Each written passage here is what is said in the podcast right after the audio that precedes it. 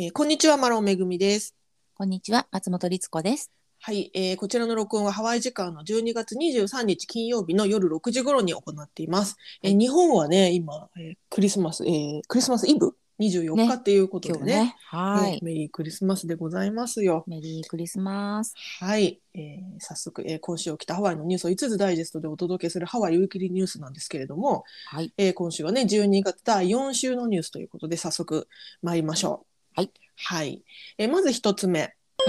えーマカプー灯台の初日の出ハイキングが3年ぶりに復活するそうです。ねえ、うんもう、私去年やってたのかと勝手に思ってましたが、やってなかったんですやってないんですよね。ね、去年はね。はい、うんうんそうなんですよ。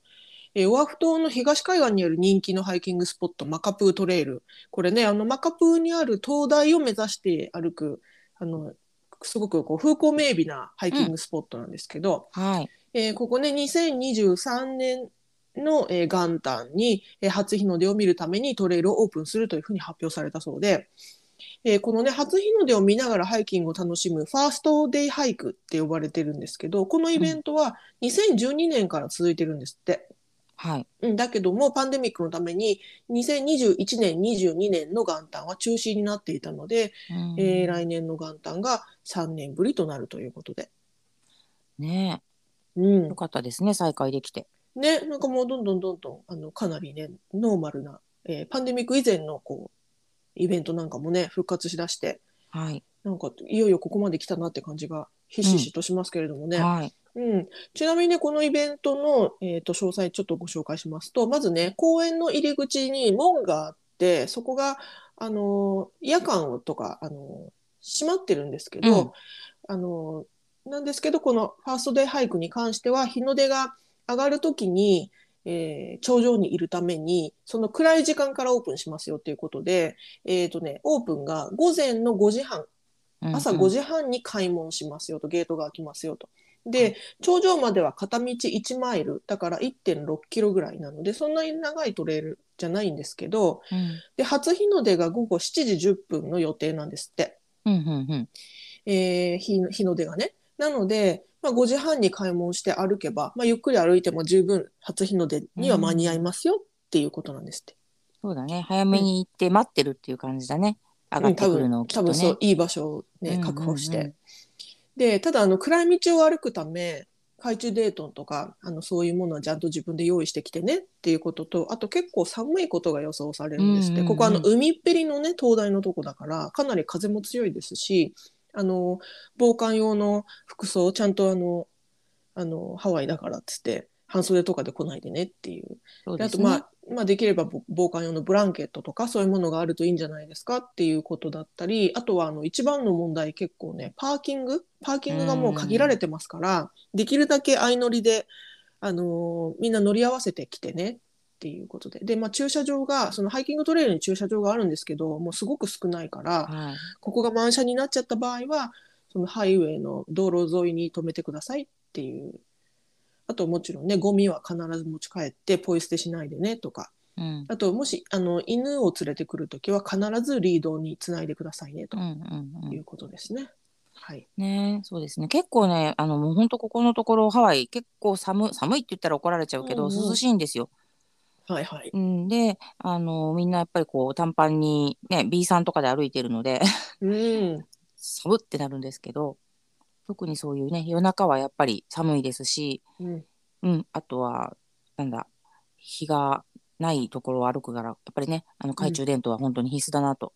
はい。うん。なので、ね、ちゃんと準備してきてくだそうさいですね。あのね。道路はね舗装されてるのでその下が凸凹で、まあ、いわゆるのハイキングコースっていうよりも完全にこう歩けるようにはなってるんですけど、うん、なんか遊歩道的なそう感じなそうんそうそうですけ、どね。うん、ちょっとこうね、アスファルトになってますがそれでも気をつけないといけないなとは思います、うん。でもねいいななんかこう日の出をねこう海のところから上がってくるのをうん。マカプーから見るってちょっといいですよね。すごくいいですよね。ね本当に。うん、で、ここはね、すごくスピリチュアルなスポットとしても人気の場所ですし、ねね、でね、このね、この公園自体、公園っていうか、このトレイル自体を管理しているのが、えーハワイ州土地自然資源局っていう、まあ、通称 DLNR って呼ばれるあの政府機関が管理してまして、はいこのこの DLNR のねカートさんという方がコメント出してるんですけどうんこのあのファーストデイ俳句はスピリチュアルでとても感動的な元旦となることでしょうっていうふうに言ってて、うんすごいかっこいいんですけど、ケレオオ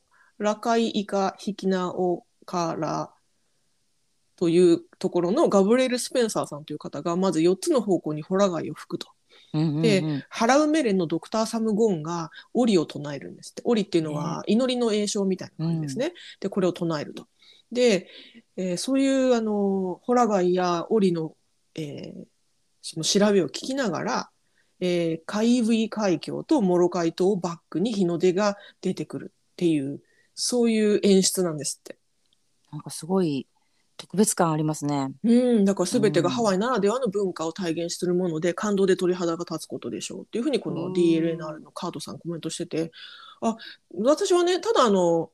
このえー初日の出の時間に門が開くだけだと思ってたら、うんうんこういった儀式もされるんだっていうのがねちゃんとイベントとしてねうん、やってくれるってすごい私もびっくりしました。素晴らしいですよね。うん。あとなんかこのここの海って冬の時期はねクジラも見えたりするんだよね。あ、そうですね。クジラが来て、だからそのねねクジラが潮をバーって吹くところとか結構見えたりするスポットでもありますね。ねちょっとまあ時間帯とか季節とかで100%じゃないでしょうけど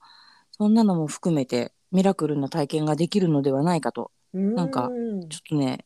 心が動きます。え 素敵ですね。ねはい。ということで、こちらのね、久々のイベントが復活しますよっていうニュースがまず一つ目でした。はい。はい。まず、えー次二つ目のニュース参ります。えー世界的芸術家のワイランド氏が、えー強盗被害に遭ったそうです。強盗というか窃盗被害ですね。はい。うん、世界的なマリンアーティストとして知られるワイランドさんなんですけど、まあ、ワイランドさんっていうと結構大きなクジラの絵とか、うん。海の中の、なんていうかな、世界の絵とかをね、こう、アンダーシーなはい、特に、うんまあ、結構壁画とかで残して有名ですよね。はいね。あのワイキキにもねあの大きなクジラのワイランドさんの絵がこうビルディングにうん。描かれたりとかあるんですけどこのワイランドさんがね車などを盗まれる被害に遭ったそうでして、うんえ1週間前先週18日金曜あごめんなさい先週18日の日曜日にノースノースショアのカベラベイにあるワイランドさんの自宅に2名の窃盗犯が侵入し鍵を盗んでガレージに侵入、えーそこで全ての他の鍵も全部盗んでワイランドさんの自宅用自家用車であるポルシェとシボレーシルバラードこちらトラックピックアップトラックなんですけどこの2台を盗んで逃走したと。でガレージにはハーレー・ダビッドソンっていうあのバイクあるじゃないですか、バイクね。うんうん。そうバイクもあってそれも奪おうとしてたみたいなんだけれども失敗していると。でもこういった一部始終が全部カメラに映ってるんですって。はい。で約14分ほどでもう盗まれちゃった。っていうことだったみたいで。うん。でまたね次がちょっとびっくりしたんですけどこれ盗難にあったことをワイランドさんお知り合いとか口コミで、ね、伝えてたらうん。えー友人で写真家のキム・テイラー・リースがたまたまプナルーの道路脇に放置されてる1台のシボレー・シルバラードを発見してだからいあの盗難車のうち1台は見つかったんですってねえでもすごい人がすごい人が見つけてるな。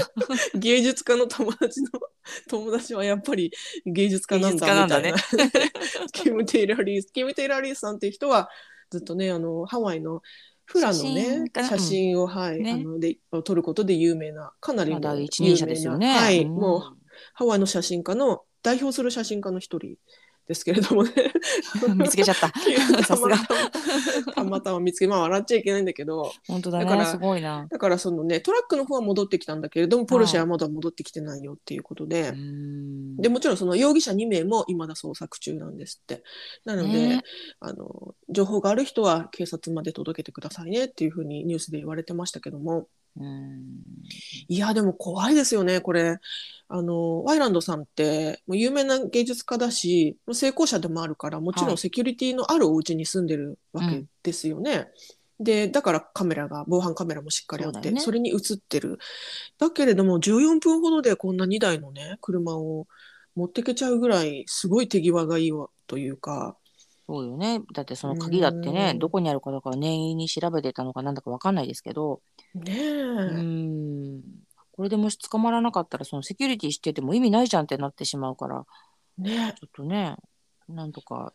見つかってほしいですけど。なんかハワイってセコムみたいなのってあるんですかね？セコムとかアルソックみたあいな。でもあのちょっと社名わかんないですけどあのカハラとかの結構大きなお家だと、なんか貼ってある気がしますステッカー的なうちはあの見てますよみたいな。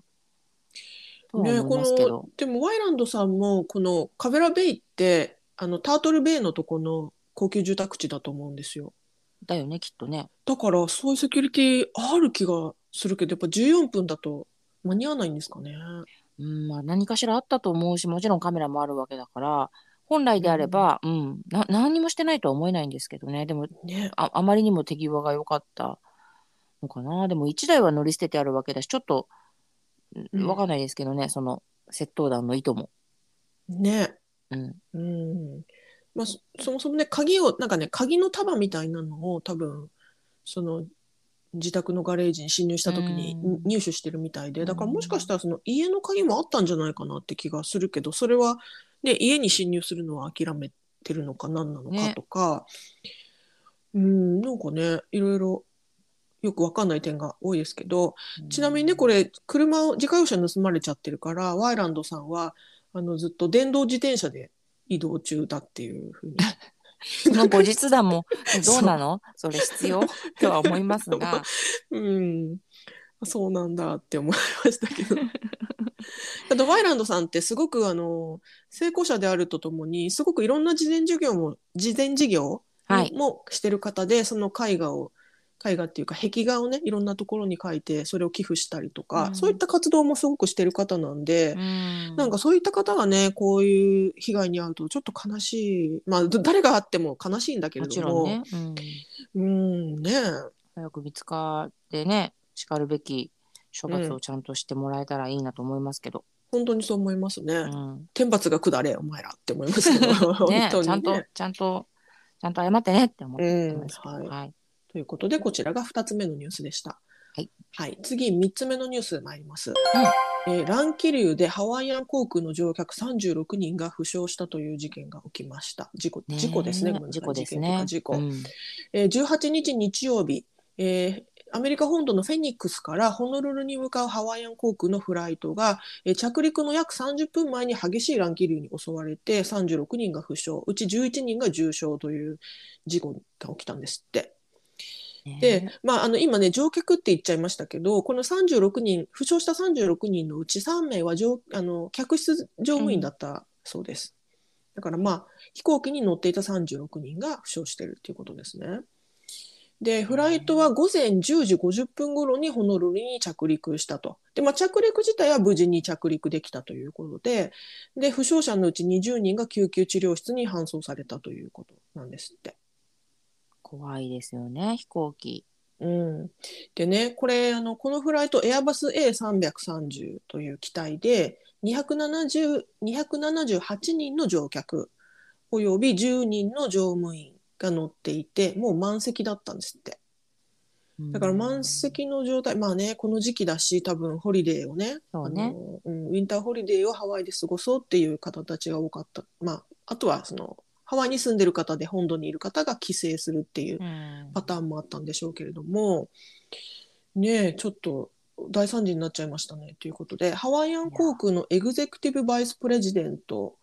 の、えージョン・ジョンさん、ジョン・スヌークさんっていうのかな、方がコメントされてまして、はい。まあ、乱気流自体はちょ、あのー降下直前、または降下地点、降下してる途中に発生したようですっていうふうにコメントされてるんですね。で、時にはこういったエアポケットが何の前触れもなく発生することがどうしても起きてしまうと。でただし、これほどの乱気流はめったにないので、うんえーこれはあの非常にあの稀なケースでしたというふうに。で、今もまだ、あのなんていうのかな、えー調査中だそうですけれどもね。ねうん、うで私想像しただけで怖い。いや、本当に想像すると飛行機乗るの怖くなっちゃうんだけど、はい。あのこのニュースの、えーと、ニュースのソースリンクに貼っリンク貼ってますけども、概要欄に。これ、あの、ハワイニュースナウが、えっ、とね、その、なんていうのかな、乱気流が起きた後の、その、えー機体の中、あうんうん。客客席うんっていうのかな、シートのと上のところのあの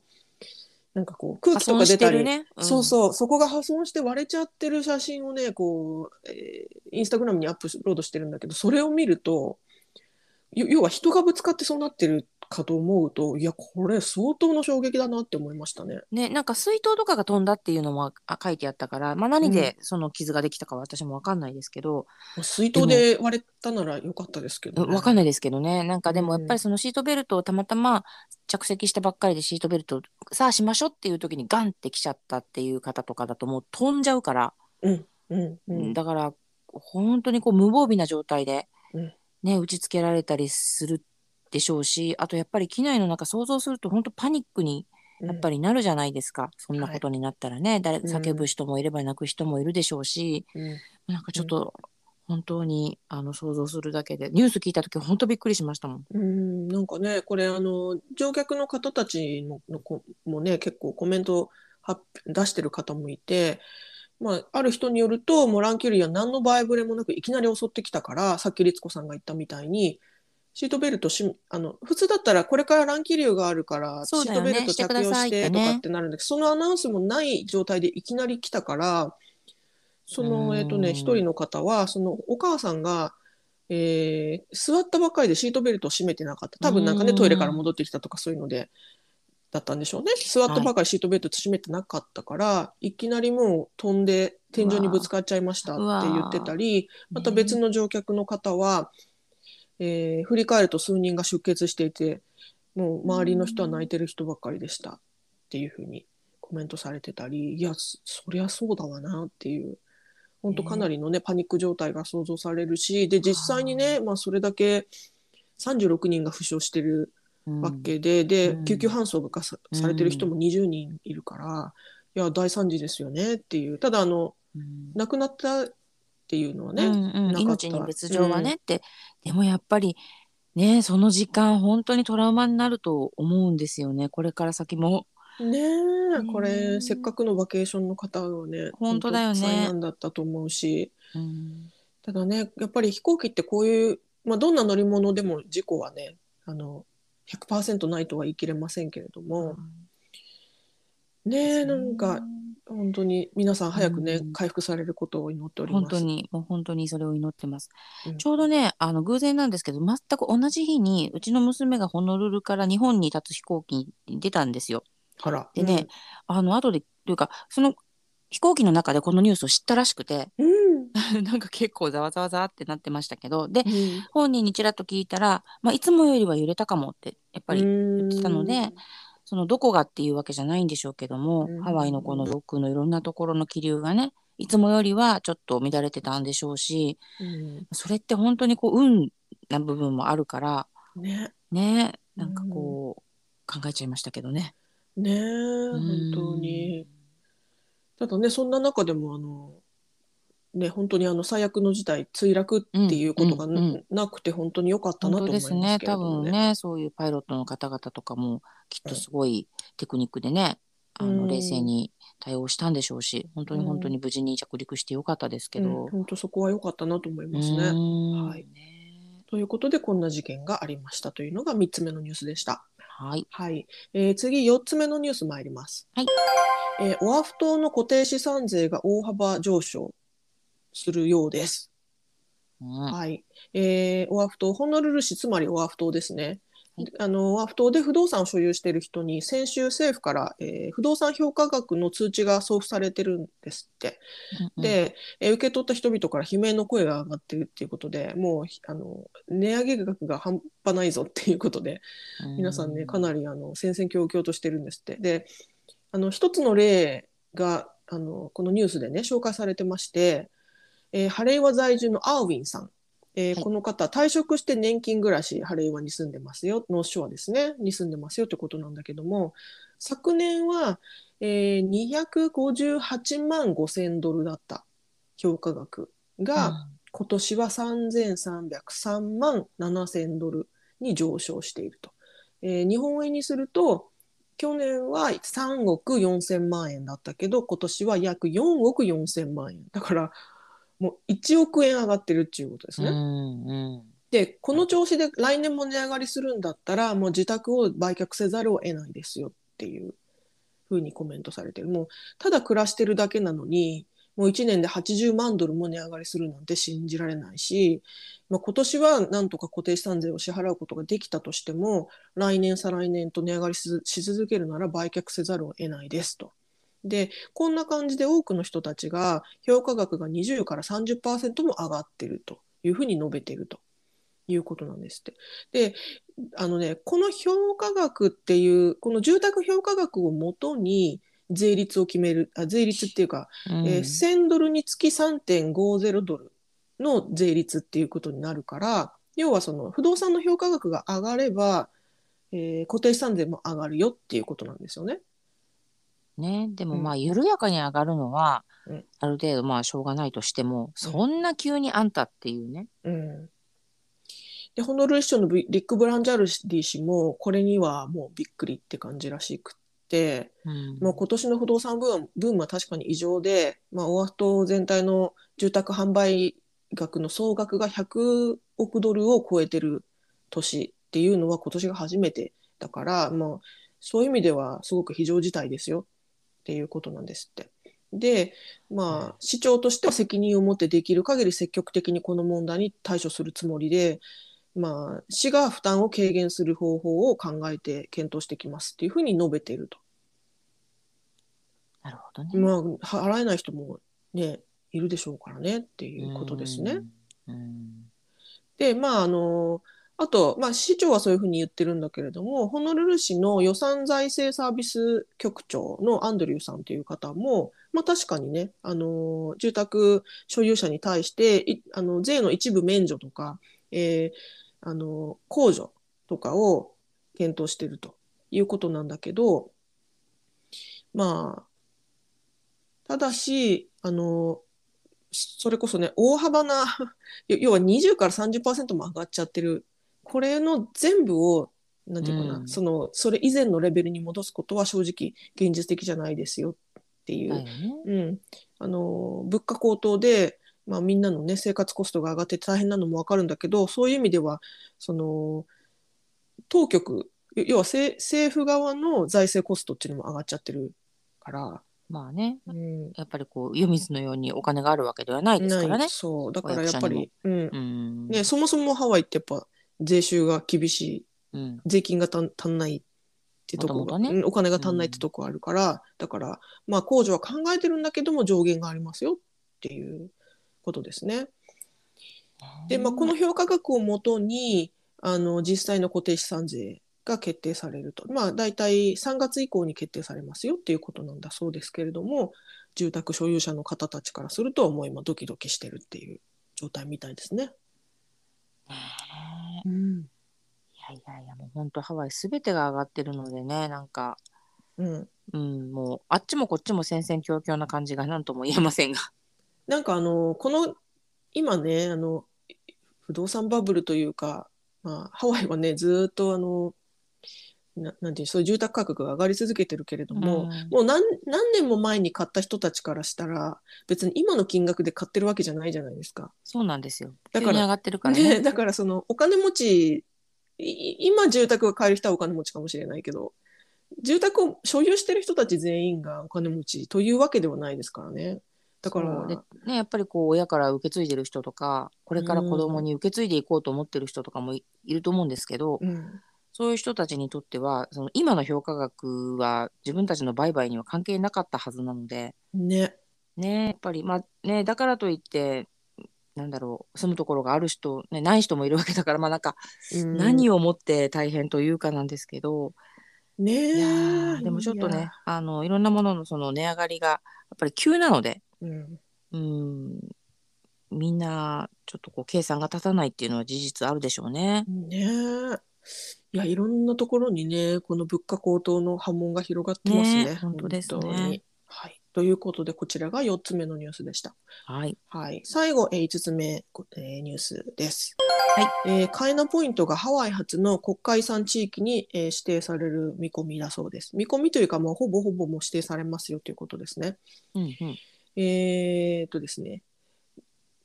アメリカの、えー、自然遺産地域っていうのがあって、それに指定される、もう最終段階なんですって、カイナ。カイナポイントっていうのは、オアフ島の一番西側の、えー、西側の突端ですね。うん、えー、の、なんていうんですかね、岬というか飛び出たところなんだけれども、はい、最西端ですね。はい。はい、ここ自体はもう約、えー、1500エーカーっていう広い土地に、えー、そこがすべてあの自然保護区にすでにあの指定されてまして、えー、こんほとんどのこの、えー、カイナポイントの場所っていうのはこあの国が所有してるんですよね。ハワイ州ではなくて。うん。うん、でもうあの完全に、えー、なんていうのかな。車も入れないしあのこう野生動物自然動物のサンクチュアリみたいになってるんだけれども、まあ、ここを、えー、アメリカの、えー、自然遺産地域にしますよっていうことでもうあの、えー、アメリカの、えー、下院議員議会はもう通っていて今あの大統領にその法案が渡されて、大統領がそれに署名して完了っていうことなんですって。だからもうね、うん、もうほとんどあのほぼほぼあの指定されますよ。っていうね。うん、でこれあの、えー、自然、えー、アメリカの、えー、自然遺産地域に指定されると、えー、地元コミュニティがその自然資源を保存及び管理するための資金を、えー、連邦政府から受けることができるっていうことなんで、まあ、あの、そういう意味ではね、あのすごくいいですよねっていうことなんですって。律子さんってカイナポイント行ったことあります？私、カイナポイント実はなくて、手前までしかないんですよね。うんもう手前中とどこら辺ですかね？えっ、ー、と、西の方の、どこになるんだろう。もうこっから先歩いていくよっていうところを歩いたことがない。あ、なるほど、なるほど。うん。駐車場のあたりまでしか行ったことがないっていう感じです。あなるほどです。カイナポイントっていうのは、あの、西側の突端なんだけれども、入り口が2つあって、その西側から行くパターンと、うん、ノースショアの北側から行くパターンがあるんですよね。うねうん。私、ノースからはもう、あの、入り口までも行ったことないです。おおなるほど、なるほど。はい。これね、私、あの、結構好きで何度か行ってるんですけど、うんうん、あのまあ、ハイキングとか歩くのがね好きな方はあのいいですけどあの本当に何もないしかもめちゃめちゃ暑い、ね、あの気候的には砂漠地域みたいな感じの砂漠気候みたいな感じなので。ね、木陰もないんですもんね、うん、全くないしもちろんね何も自販機とかもないですから 飲み物とかねいっぱい持っていかないと。お店もないからね、はい、そうそうそう。ただやっぱりねここにしかない景色があるのですごく美しい場所なんですけど、あの野生動物もいたりするしね、はい、そうなんです。で野生動物たちのサンクチュアリでで野生動物とかその植物景観を保護するって意味もあるけれども、まあ、この場所自体がネイティブハワイアンにとってすごく特別な場所でもあるので、うん、そういった文化的な意味でもここをね保護することっていうのはすごく意味がありますよっていうことですね。はい、うん、ねこれあのこの自然遺産地域に指定されると先ほどねそのファンドがもらえますよっていうことはいいなと思ったんですけど、うん、立ち入りに関してどうなるのかちょっと気になりますね。そうですよね。だからなんかいろんなその国のもなんて言うんでしょう指定ってなるところで例えば本当立ち入り禁止になってしまうとか、うん、ねそういうことがあるのかないのか、ね、ちょっとその辺を。あんまりハワイでそういうのだってないんですもんね今まで。そうです。これがハワイで初の国家遺産地域ということなのでね。ねだからその前例がないから、ちょっとどんな感じになるのかなっていうのも、私も気にはなっておりますが。はい。もし続報ありましたら、ぜひおあのお伝えしたいと思います。そうですね。はい。はい、ということで、以上、えー、今週のニュース5つお伝えしました。はい。えー、概要欄にソースのリンクを貼っておきますので、えー、ご興味のある方はぜひご覧ください。はい。はい。ということで、ご視聴どうもありがとうございました。ありがとうございました。はい。さようなら。さようなら。